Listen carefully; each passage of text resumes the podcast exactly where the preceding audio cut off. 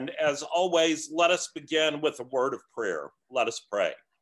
Father, we thank you for this night and for this time together. We thank you for this book and for the wisdom that it contains about what it means to live not as a citizen just of this world, but to understand our primary citizenship is in your kingdom. Lord, we pray that you would help us to set aside the other things that we've been preoccupied with today and that you would open our hearts to hear your word, that your Holy Spirit would bring to remembrance those things that are important for each one of us. And that as we look tonight at the topic of faith, that you would use this time to increase our faith, that we might grow more and more into the image of your Son, Jesus Christ our Lord, in whose name we pray. Amen. So I am delighted to see y'all, and I am excited about this chapter actually two chapters tonight on faith. And as always, I want to begin with our verse from Second Peter, uh, which has so much to do with the whole theme of this book of following Jesus and understanding the Christian faith. So I would invite you uh, to say this with me. May grace and peace be multiplied to you in the knowledge of God and of Jesus our Lord. His divine power has granted to us all things that pertain to life and godliness through the knowledge of him who called us to his own glory and excellence, by which he has granted to us his precious and very great promises, so that through them you may become partakers of the divine nature, having escaped from the corruption that is in the world because of sinful desire.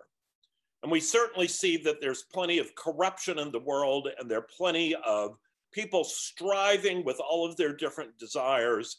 And this is such a reminder that God has already given us as Christians all things that pertain to life and godliness. So that is uh, good news.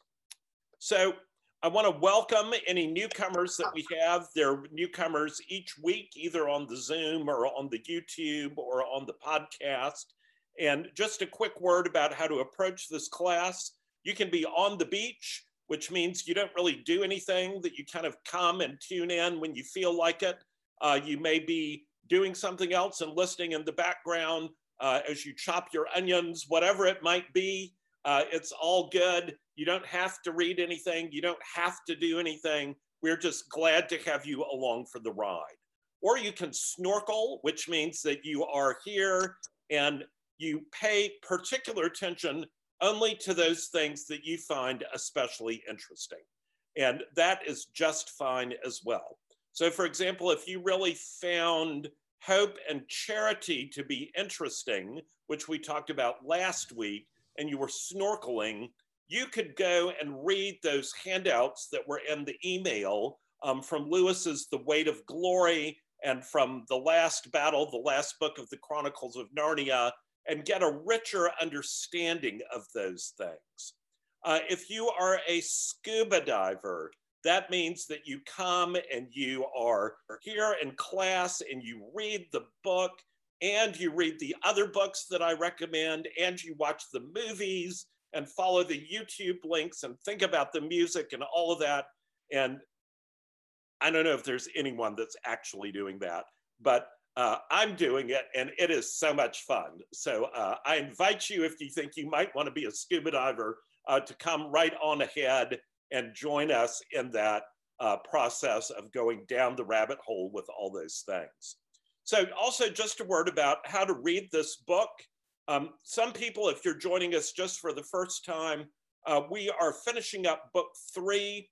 There are four books within Mere Christianity, and I would just encourage you to take them at your own pace. Uh, try reading each chapter out loud. Read only one chapter at a time and give yourself a couple of days in between uh, because it is very dense material um, about big concepts and particularly if you want to give the Holy Spirit time to um, lead you into all truth, uh, you need to take a little break every now and then just to be able to absorb it. And then also just a reminder that the C.S. Lewis Doodle is a great resource for many of these chapters. uh, to be able to understand a little more deeply what's going on. So I'm going to try something a little bit different uh, with trying to play the music tonight. It seems that we often have failures in this. So we'll see uh, whether this works or not. If you think you know what this music is, assuming that you can actually hear it, of course, if you think you know what it is, um, send me a chat. This is a little obscure, but every time I think it's too obscure for anyone to know, very often somebody pulls it out of the hat. So here goes, we'll see if it comes on. Oh, there's a big giveaway right there.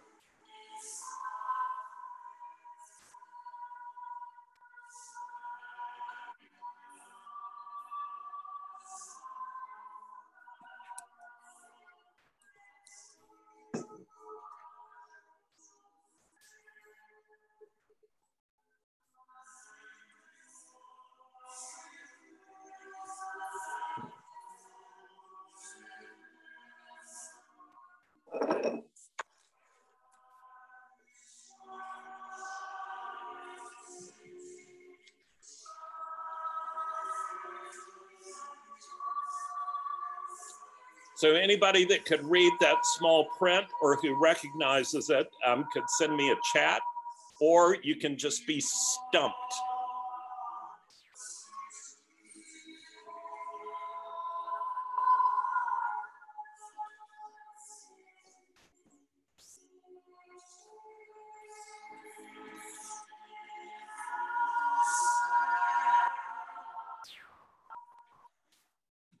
Okay, so uh, what that was, let's see if somebody got it here. Oh, Elizabeth Scott, that is such a good guess. It does sound like Byrd, uh, but it's not. Um, it is actually um, a piece that for a long time was ascribed to a musician named Orlando Gibbons, who was famous as one of the early organist choir masters at Westminster Abbey. Uh, but it actually is by a guy with the unlikely name of Henry Loosemore. And he was for about 40 years um, the organist choir master at King's College, Cambridge, back in the 17th century. And the piece of music is called, O Lord, Increase Our Faith. And these are the words O Lord, increase our faith, strengthen us, and confirm us in thy true faith. Endue us with wisdom, charity, chastity, and patience in all our adversity. Sweet Jesus, say amen. Well, you can see how that fits right in with what we've been talking about um, with many of those virtues that are named in the piece and this whole idea of increasing our faith. So um, we're going to go ahead and jump right in. And uh, remember, uh, it is so important to remember the context in which this book was written. England in wartime in 1942, this part of the book, where England is still being bombed, there's severe rationing, uh, the war is not, uh, the tide is not turned, things are looking bad for the British, there's hopelessness everywhere. And part of the reason Mere Christianity was so popular is a lot of people thought they were getting ready to meet their maker, so they better get their house in order. So it's an urgent question, uh, just in that same old adage there are no atheists in foxholes. Uh, there are not a lot of atheists um, in England during World War II. So Lewis started this off uh, with uh, what could be observed from the universe about right and wrong, and thought that that was so important that people needed to think about what the purpose of their life was, that that was the best entry point to getting people to actually start thinking about the Christian faith. And he talks about the law of human nature, uh, that we know how we ought to behave, and yet we don't do it. Unlike rocks that have gravity act upon them and they have no choice. As humans, we do have a choice, and we often fail to do the right thing. So, the second book, Lewis talks about what Christians believe, what basic mere Christianity is. And he talks about the fact that, that was any kind of standard of good and evil to him was one of the main clues that there had to be some kind of God. And he uses the analogy of an invasion that the world is enemy occupied territory, that Christianity is the story of how the rightful king has landed in disguise and calling us to take part in a campaign of sabotage. And that when we go to church, we're actually listening in for our orders about how we can upset the schemes of the enemy. He goes on to talk about God and free will, the quest for happiness outside of God, and how shocking the things that Jesus said were that he was the being from outside the world who made the world.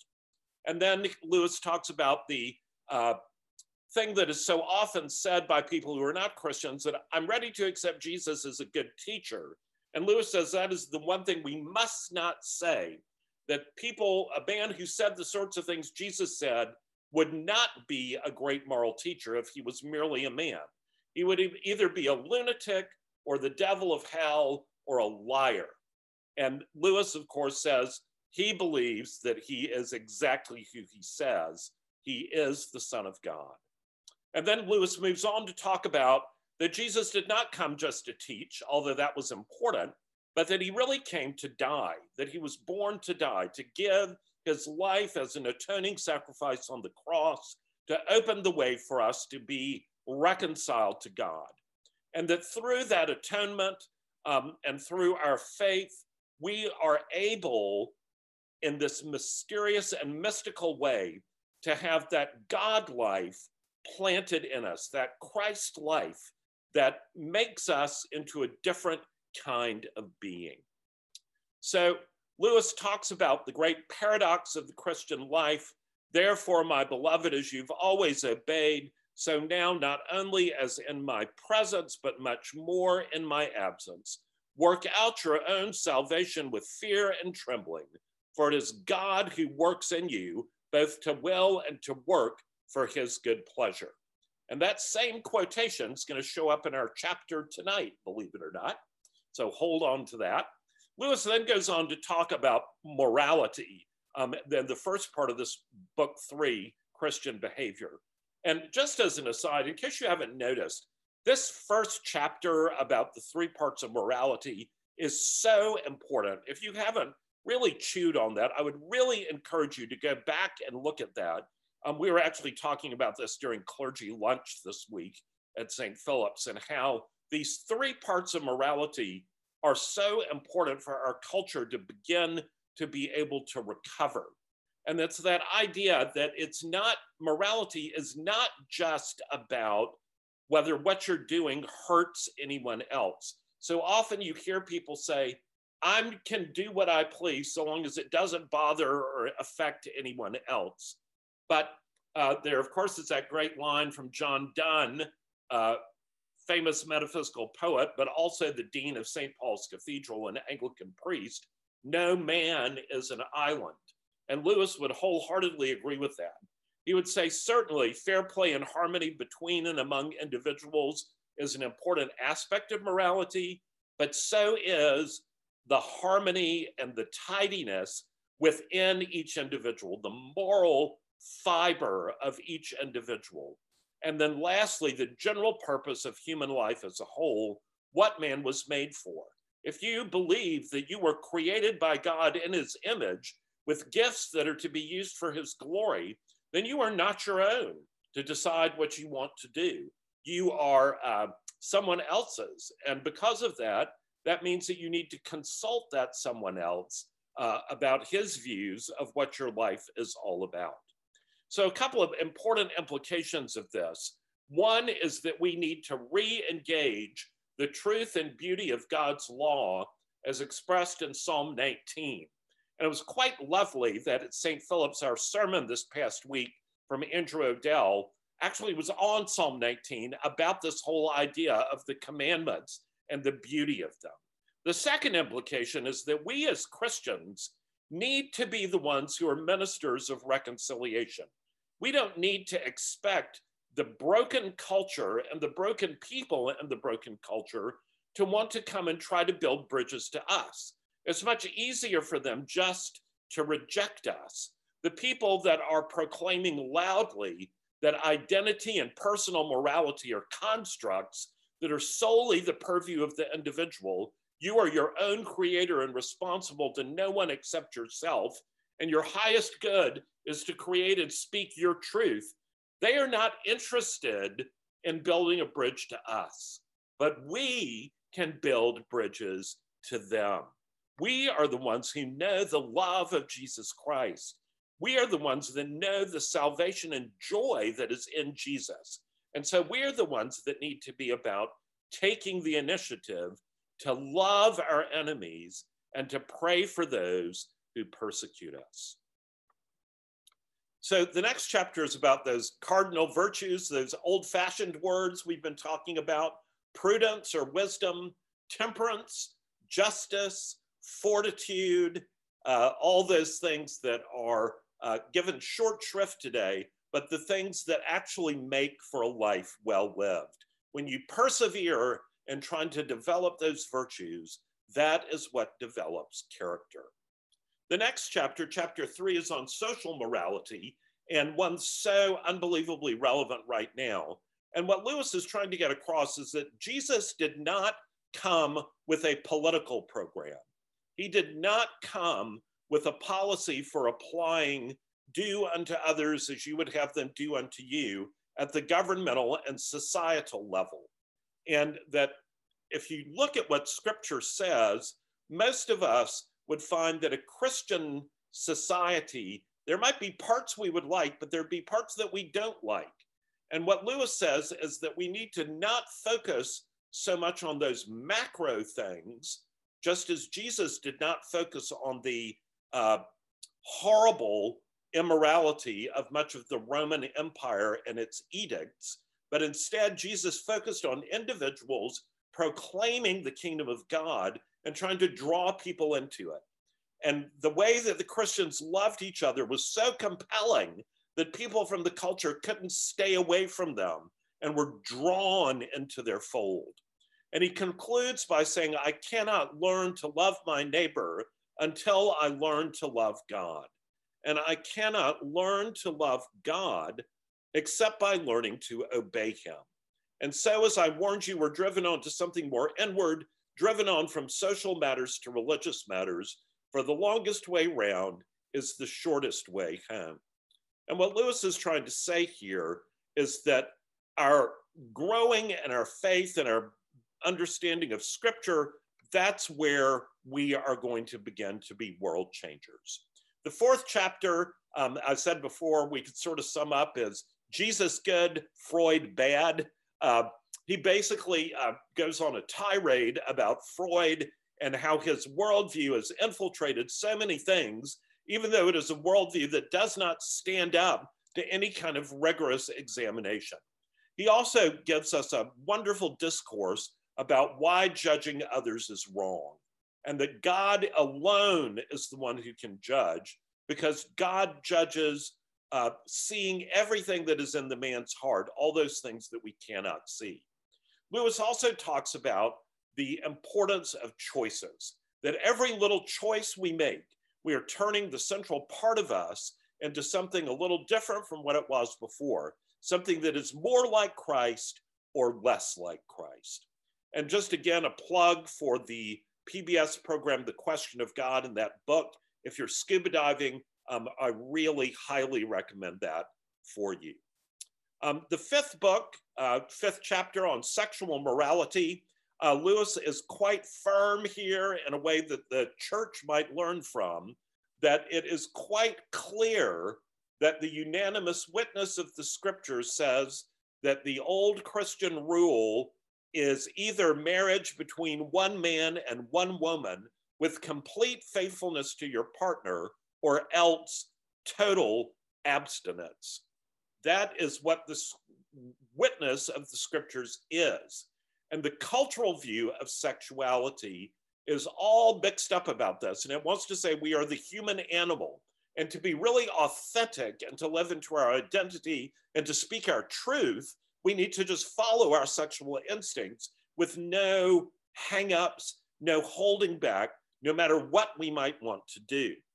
But Lewis says, no, no, no, no. Scripture tells us that we may not do that, that we belong to another, and that marriage uh, between a man and a woman is the only expression, the only context for that expression of sexuality. He then talks about three reasons chastity is difficult wrong thinking from our culture, uh, a sense of futility that we're so surrounded uh, by things to incite lust that there's no way we can fight it off, um, and then the whole repression versus suppression idea. But Lewis says, of course, that scripture tells us to resist the devil, that we are to suppress temptations that we know are bad for us.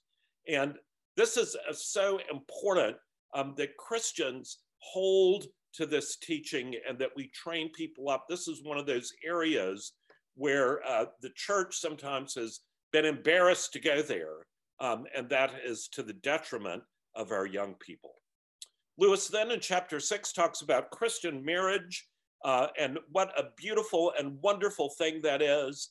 The whole idea of what it means to be one flesh, the beauty of that, and that the marriage is for life. And he says that part of this is because of justice and promise keeping that we make vows in these wedding ceremonies. We make vows that are nothing to do with feelings. They are vows to honor, they are vows to do actions for the person that we are marrying, but there are no vows in the Anglican wedding liturgy about feelings. So it is very important that we realize that we have been sold a bill of goods by the culture that everything is about feelings. And if you're not feeling it anymore, you should go and find someone else to be in relationship with where you will feel so wonderful about everything. Lewis says, no, no, no. Christian marriage is about commitment. And it's great that there are feelings of love, but that those feelings cannot be our guide. He then goes on to talk about loving in scripture is not described as being about feelings. It is actually a choice and an act of will. I'm actually preaching about this this Sunday because it's the lectionary passage.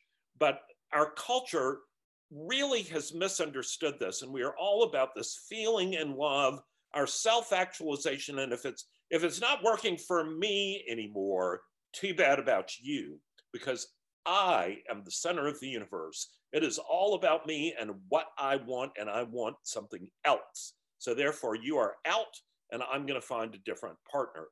And part of the myth that goes along with this is this myth of the perfect partner that there's somebody out there that if you just find that person, it's like the last piece of the jigsaw puzzle.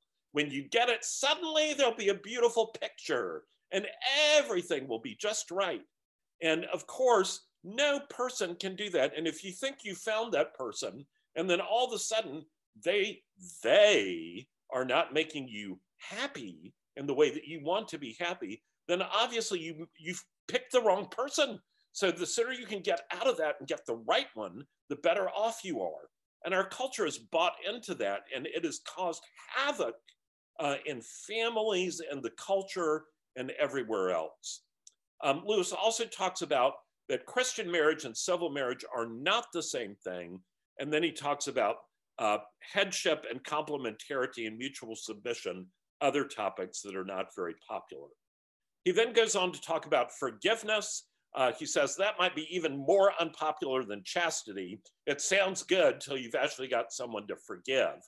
And then he uses the analogy of how we feel about ourselves as a good example of how to love the sinner but hate the sin. And he talks about that having an eternal perspective is really important. And he says the problem when we fail to forgive is that we create a state of being that is like hell, that I think unfortunately bears a lot of resemblance to the culture we live in today.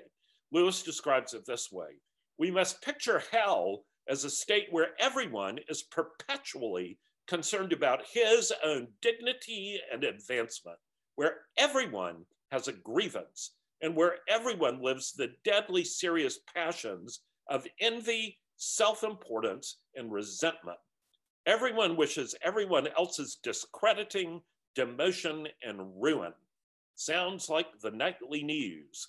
Uh, we are very much in that place. And we as Christians, by practicing radical forgiveness, can shine like stars in the midst of that darkness. So, that chapter, uh, we talked uh, just at the end of it about that great quotation attributed to Nelson Mandela resentment is like drinking poison and then hoping it will kill your enemies. So, chapter eight is on the great sin of pride, the one way back in the Garden of Eden with Adam and Eve and the apple. Uh, that pride is really the center of Christian morality. As Lewis says, unchastity, anger, greed, drunkenness, and all that are mere flea bites in comparison to pride. It was the sin of the Pharisees. Um, Self righteous religious pride is the sin that Jesus calls out more than anything else. Lewis also talks about how pride is essentially competitive, that we may feel pretty good about something and not be overly drunk with pride.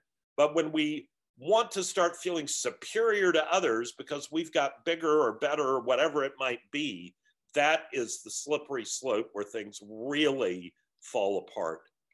Uh, he also talks about several areas of pride that are healthy pride, um, being praised uh, in the correct context, being proud of someone in the correct context, and then thinking about God's character.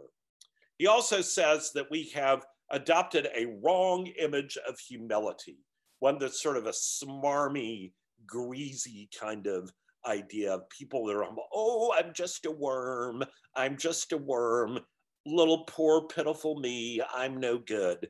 And Lewis says, no, no, no, no, no.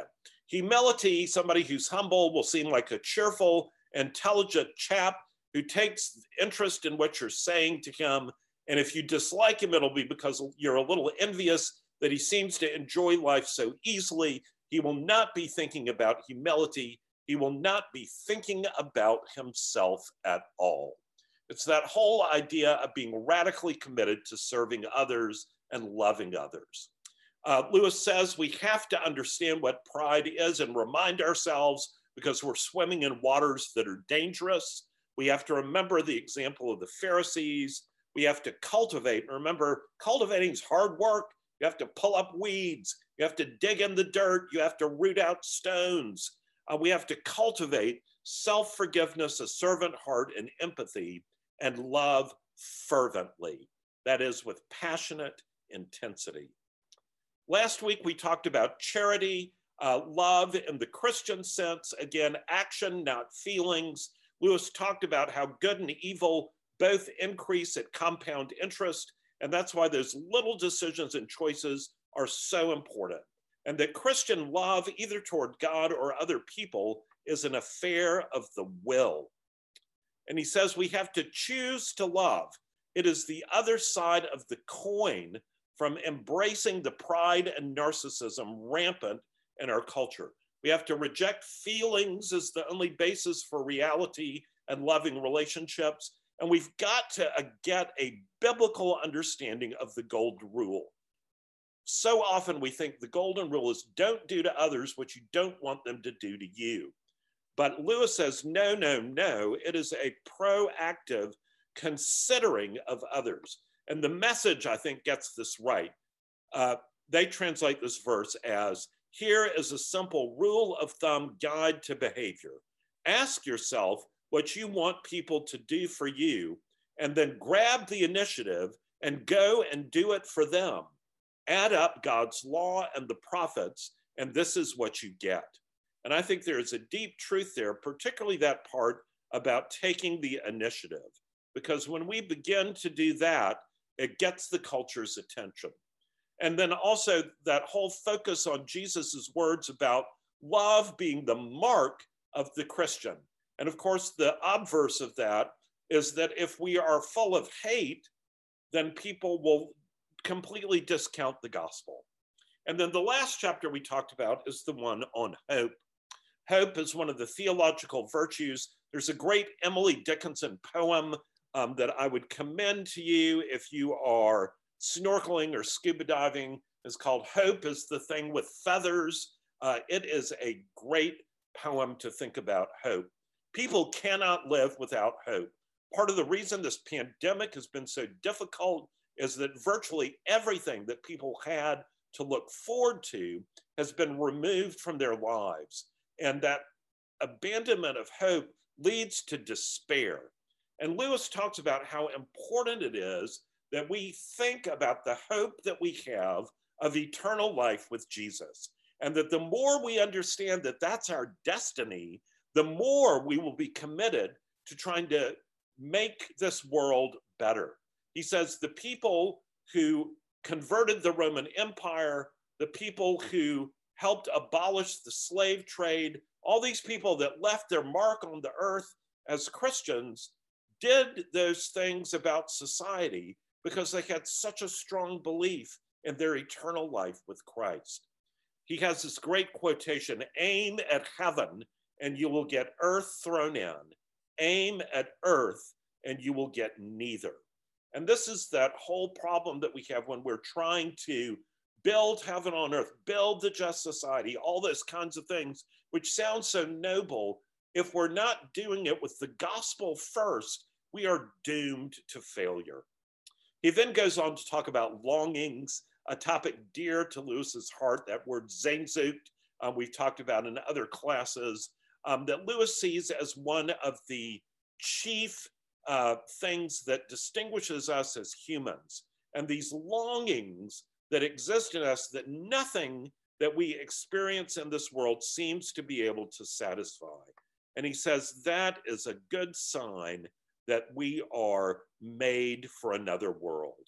And he says there are three ways that we respond to these longings.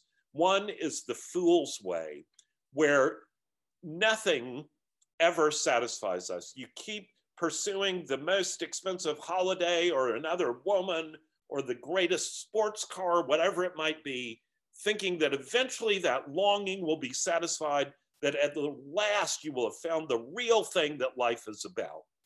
And of course, that just leads people to spend their lives trotting from one thing to another, never satisfied. The second wrong response is the disillusioned man, the one who says there's no such thing as real happiness, and he just sets a low bar. And uh, it's kind of like J. Alfred Prufrock, uh, T.S. Eliot's poem, measuring out his life in coffee spoons. And then Lewis says the Christian way is to understand that if we have a desire, there's something to satisfy it. And that when we hunger and thirst for that beauty that we want to enter into, that is the beauty of God's kingdom that is offered to us in relationship with Christ. All these things on earth are types and shadows, and it is our job to keep alive that desire for our true country, um, that country of heaven, uh, where we will be with Christ forever. So, a couple of implications from that don't let despair take root in your life. We are surrounded with it in our culture, it is rampant. As Christians, we must be the people who are filled with hope and optimism. And related to that, we must flee from complaining and awfulizing. Uh, as scripture says, do everything.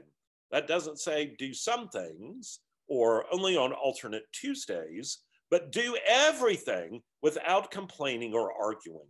Christians who complain and talk about how terrible things are don't proclaim the truth and beauty of the goodness of Jesus and the kingdom of God.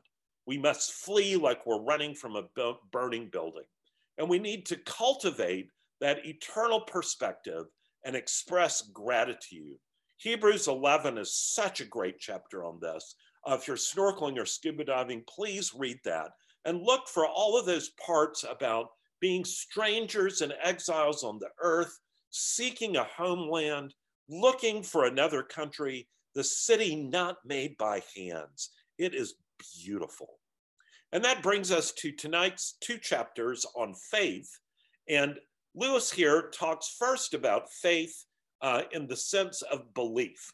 And he says the word faith seems to be used by Christians in two senses. In the first sense, it means simply belief, accepting or regarding as true the doctrines of Christianity. I used to ask how on earth it can be a virtue. What is there, moral or immoral, about believing or not believing a set of statements? Obviously, I used to say a sane man accepts or, or rejects any statement, not because he wants or doesn't want to, but because the evidence seems to him good or bad. If he was mistaken about the goodness or badness of the evidence, that would not mean he was a bad man, but only that he was not very clever. And if he thought the evidence bad, but tried to force himself to believe in spite of it, that would be merely stupid. I was assuming that if the human mind once accepts a thing as true, it will automatically go on regarding it as true until some real reason for reconsidering it turns up. In fact, I was assuming that the human mind is completely ruled by reason, but that is not so. Can I get an amen to that? So he goes on to talk about reason versus emotion. For example, my reason is perfectly convinced by good evidence that anesthetics do not smother me and that properly trained surgeons do not start operating until I am unconscious. But that does not alter the fact that when they have me down on the table and clap their horrible mask over their, my face, childish panic begins inside me. I start thinking I'm going to choke and I'm afraid they will start cutting on me before I'm properly under. In other words, I lose my faith in anesthetics. It is not reason that is causing me to lose my faith. On the contrary, my faith is based on reason. It is my imagination and emotions. The battle is between faith and reason on the one side and emotion and imagination on the other. A man knows on perfectly good evidence that a pretty girl of his acquaintance is a liar and cannot sorry, cannot be trusted, and ought not to be trusted. But when he finds himself with her, his mind loses his faith in that and he starts thinking, perhaps she'll be different this time. And once more makes a fool of himself and tells her something he ought not to have told her. His senses and emotions have destroyed his faith in what he really knows to be true. Or take a boy learning to swim. His reason knows perfectly well that an unsupported human body will not necessarily sink in water. He's seen dozens of people float and swim. But the whole question is whether he will be able to go on believing this when the instructor takes away his hand and leaves him unsupported in the water, or whether he will suddenly cease to believe it and get in a fright and go down. Now, just the same thing happens about Christianity. I'm not asking anyone to accept Christianity if his best reasoning tells him the weight of the evidence is against it. That is not the faith, not the point at which faith comes in. He then goes on to talk about what he calls the blitz on belief. But supposing a man's reason once decides that the weight of the evidence is for it, that is, for Christianity, I can tell that man what's going to happen to him in the next few weeks. There will come a moment when there is bad news, or when he is in trouble, or is living among a lot of other people who do not believe it. And all at once, his emotions will rise up and carry out a sort of blitz on his belief. Or else there will come a moment when he wants a woman or wants to tell a lie or feels very pleased with himself or sees a chance of making a little money in some way that is not perfectly fair. Some moment, in fact, at which it would be very convenient if Christianity were not true. And once again, his wishes and desires will carry out a blitz. I am not talking of moments at which any real new reasons against Christianity turn up. Those have to be faced, and that's a different matter. I'm talking about moments when a mere mood rises up against it. Faith, in the sense which I am here using the word, is the art of holding on to things your reason has once accepted in spite of your changing moods. Let me repeat that. Faith is the art of holding on to things your reason has once accepted in spite of your changing moods. For moods will change, whatever view your reason takes. I know that by experience. Now that I'm a Christian, I do have moods in which the whole thing looks very improbable. But when I was an atheist, I had moods in which Christianity looked terribly probable. This rebellion of your moods against your real self is going to come anyway.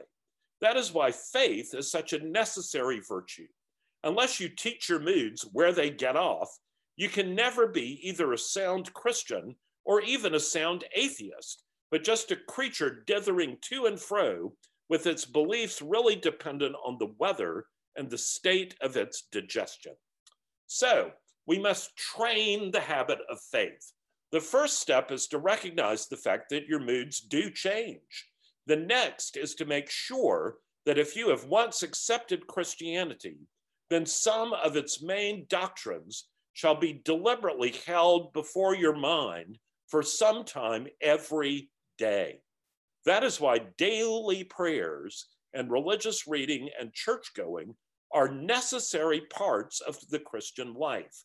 We have to be continually reminded of what we believe. Neither this belief nor any other will automatically remain alive in the mind. It must be fed. And as a matter of fact, if you examined 100 people who'd lost their faith in Christianity, I wonder how many of them would turn out to have been reasoned out of it by honest argument. Do not most people simply drift away? Which leads us to fighting temptation. We never find out the strength of the evil impulse inside us until we try to fight it.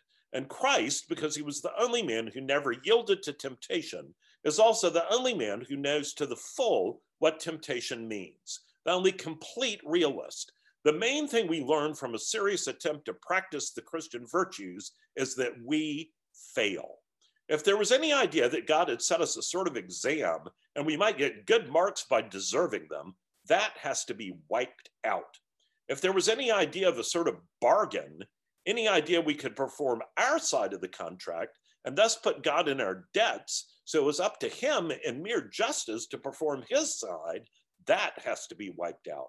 God has been waiting for the moment at which you discover there is no question of earning a pass mark in this exam or putting him in your debt. Then comes another discovery. Every faculty you have, your power of thinking or of moving your limbs from moment to moment, is given you by God. If you devoted every moment of your whole life exclusively to his service, you could not give him anything that was not, in a sense, his own already. So that when we talk of a man doing anything for God or giving anything to God, it is like a small child going to its father and saying, Daddy, give me sixpence to buy you a birthday present. Of course, the father does, and he's pleased with the child's present. It's all very nice and proper, but only an idiot would think the father is sixpence to the good. When a man has made these two discoveries, God can really get to work. It is after this that real life begins. The man is awake now. We can go on to talk of faith in the second sense. Now, what God cares about is not exactly our actions. What he cares about is that we should be creatures of a certain kind or quality, the kind of creatures he intended us to be, creatures related to himself in a certain way. If you are right with him, you will inevitably be right with all your fellow creatures, just as if all the spokes of a wheel are fitted rightly into the hub and the rim they are bound to be in the right positions to one another as long as a man is thinking of God as an examiner or the opposite party in a sort of bargain, as long as he's thinking of claims and counterclaims between himself and God, he is nowhere near right relation to him. Now, we cannot discover our failure to keep God's law except by trying our very hardest and then failing. Unless we really try, though, whatever we say, there will always be at the back of our minds the idea that if we try harder next time, we shall succeed in being completely good. Thus, the road back to God is a road of moral effort, of trying harder and harder. But in another sense, it is not trying, it is not trying that is ever going to bring us home. All this trying leads up to the vital moment at which you turn to God and say, You must do this. I can't.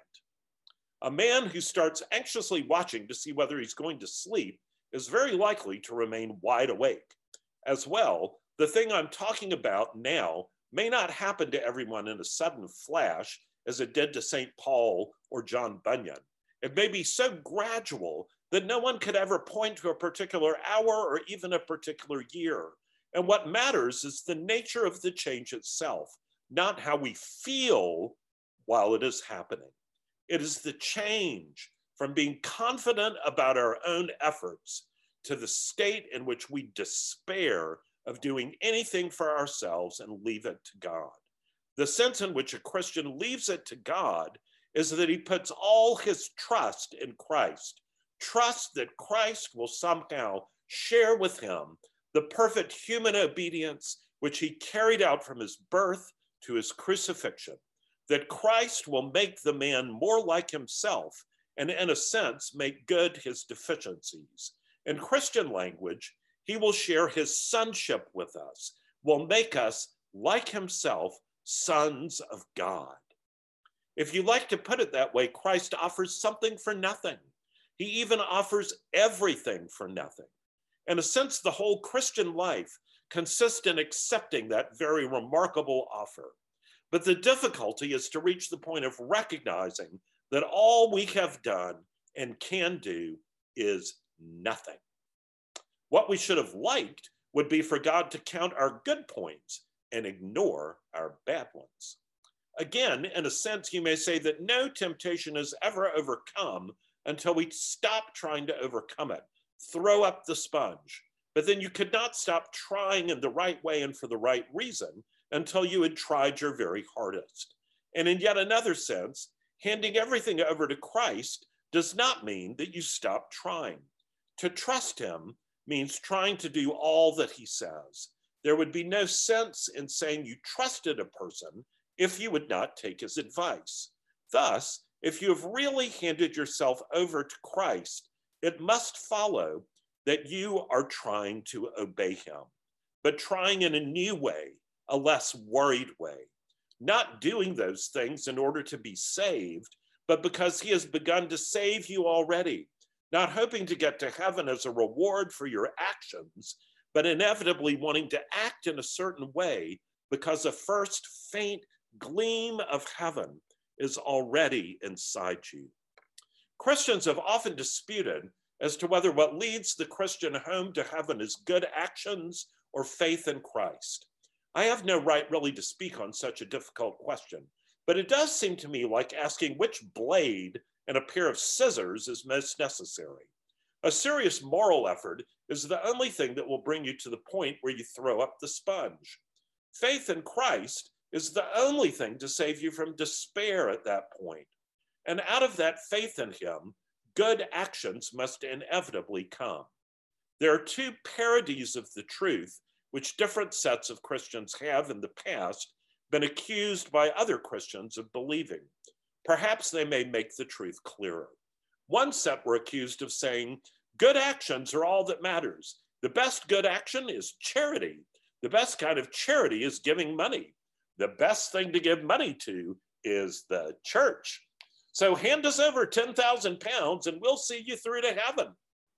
The answer to that nonsense, of course, is that would be that good actions done for that motive, done with the idea that heaven can be bought, would not be good actions at all, but only commercial speculations.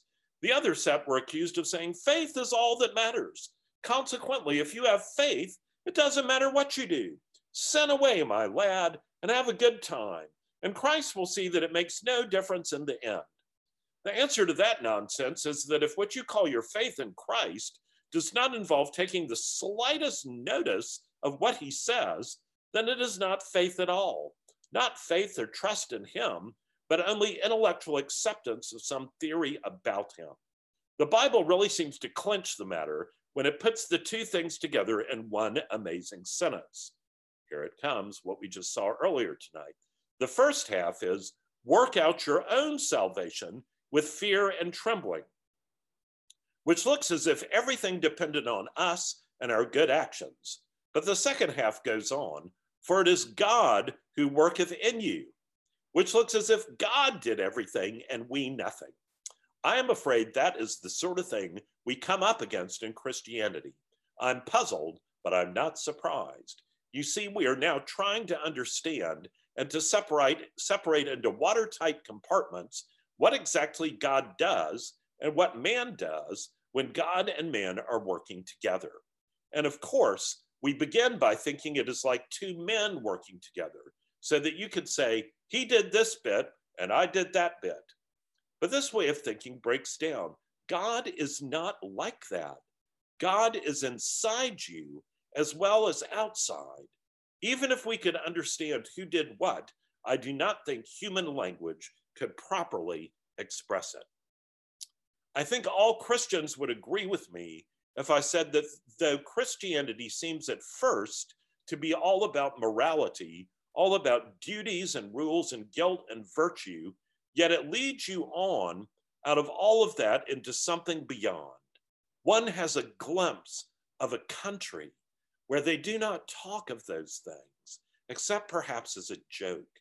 Everyone there is filled full with what we should call goodness, as a mirror is filled with light. But they do not call it goodness. They do not call it anything. They are not thinking of it. They are too busy looking at the source from which it comes. But this is near the stage where the road passes over the realm of our world. No one's eyes can see very far beyond that. Lots of people's eyes can see further than mine. And this is that whole glorious idea in Hebrews 11 of that far country, that beautiful country, um, that new heaven and new earth, uh, where Jesus is the light, uh, where all of us are around his throne. And all of that is described beautifully in Revelation 21, which I would commend to you. So, several implications from uh, these chapters on faith. First, keep watch. Keep watch, that is active, proactive, urgent, like a watchman on a tower waiting for the attack uh, and wanting to protect his people. Keep watch to avoid being seduced by our culture's emphasis on feelings as the best guide to life. This is so very important. And a great scripture verse about this that I would highly suggest committing to memory is from Proverbs 3 5 and 6. Trust in the Lord with all your heart and lean not on your own understanding. In all your ways, acknowledge him, and he will make straight your paths. This is that whole idea that we talked about earlier in this chapter of holding before you every day the truths of the Christian faith, scripture, being in worship, being in real fellowship. Because when you do that, you are trying to trust in the Lord and not leaning on your feelings. And that leads right into feed your mind and heart on scripture and the core truths of the Christian faith every day, not just on Sundays. And as uh, Jesus tells us in that beautiful verse in John's gospel, the helper, the Holy Spirit, whom the Father will send in my name, he will teach you all things and bring to your remembrance all that I have said to you. And elsewhere, Jesus says he will lead you into the truth. And this is so important. Um, and we need to be fed on food that nourishes. Thirdly, actively resist the devil and temptation. Sometimes we just want to do like that old comedian Flip Wilson said give in and then just say, well, the devil made me do it. But that is not what scripture says. We say it says that we are to submit ourselves. We don't like that, but we are to do it. Submit ourselves to God. Resist the devil and he will flee from you. Fourthly, acknowledge your helplessness and utter dependence on Christ. We've been talking about this with the whole idea of what sanctification means. Not thinking that you're more holy, but realizing how utterly dependent you are on Jesus. And Jesus says this so beautifully in John 15 I am the vine, you are the branches. He who abides in me, and I in him, he bears much fruit. For apart from me, you can do nothing. Not apart from me, you can do kind of okay, or you can do a few things that are good. Apart from me, you can do nothing. Nada. Fifthly, cultivate a vibrant faith that issues forth in works. For by grace you have been saved through faith. And this is not your own doing, it is the gift of God, not a result of works, so that no one may boast. For we are his workmanship, created in Christ Jesus for good works, which God prepared beforehand that we should walk in them. And last but not least, every day, every moment, if you can, remember your own true country, that land that God has made you for. If they had been thinking of the country they had left, they would have had an opportunity to return. Instead, they were longing for a better country, a heavenly one. Therefore, God is not ashamed to be called their God, for he has prepared a city for them. And my, my friends, that is good news. Let's close by saying together this passage about submitting and losing our life that we might find that life that Christ longs to give us. Give up yourself and you will find your real self. Lose your life and you will save it. Submit to death, death of your ambitions and favorite wishes every day, and death of your whole body in the end. Submit with every fiber of your being, and you will find eternal life. Keep back nothing. Nothing that you have not given away will ever be really yours. Nothing in you that has not died will ever be raised from the dead. Look for yourself, and you will find in the long run only hatred, loneliness, despair, rage, ruin, and decay. But look for Christ, and you will find him, and with him, everything else thrown in. Let us pray. Oh, Lord Jesus, we thank you for the gift of faith. Lord, we thank you that it is only in being utterly dependent on you and acknowledging and understanding our own bankruptcy and inability to do what is right, that it is only when we get to that point that we understand the depth of your love for us and begin living into faith and the things of your kingdom. Lord, we pray that you would increase our faith, that you would help us not to rely on ourselves and not to buy into the lies of our culture, but that we would live in such a way that our hearts are pointed toward our true country, where we will live with you eternally. For we pray all of this in the strong name of Jesus Christ our Lord. Amen.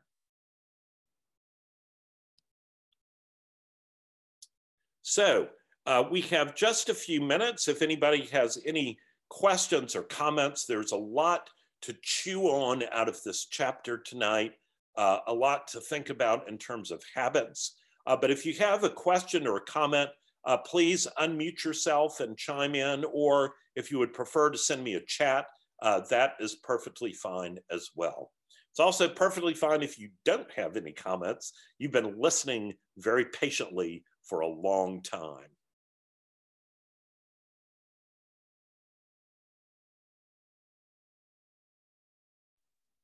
Brian?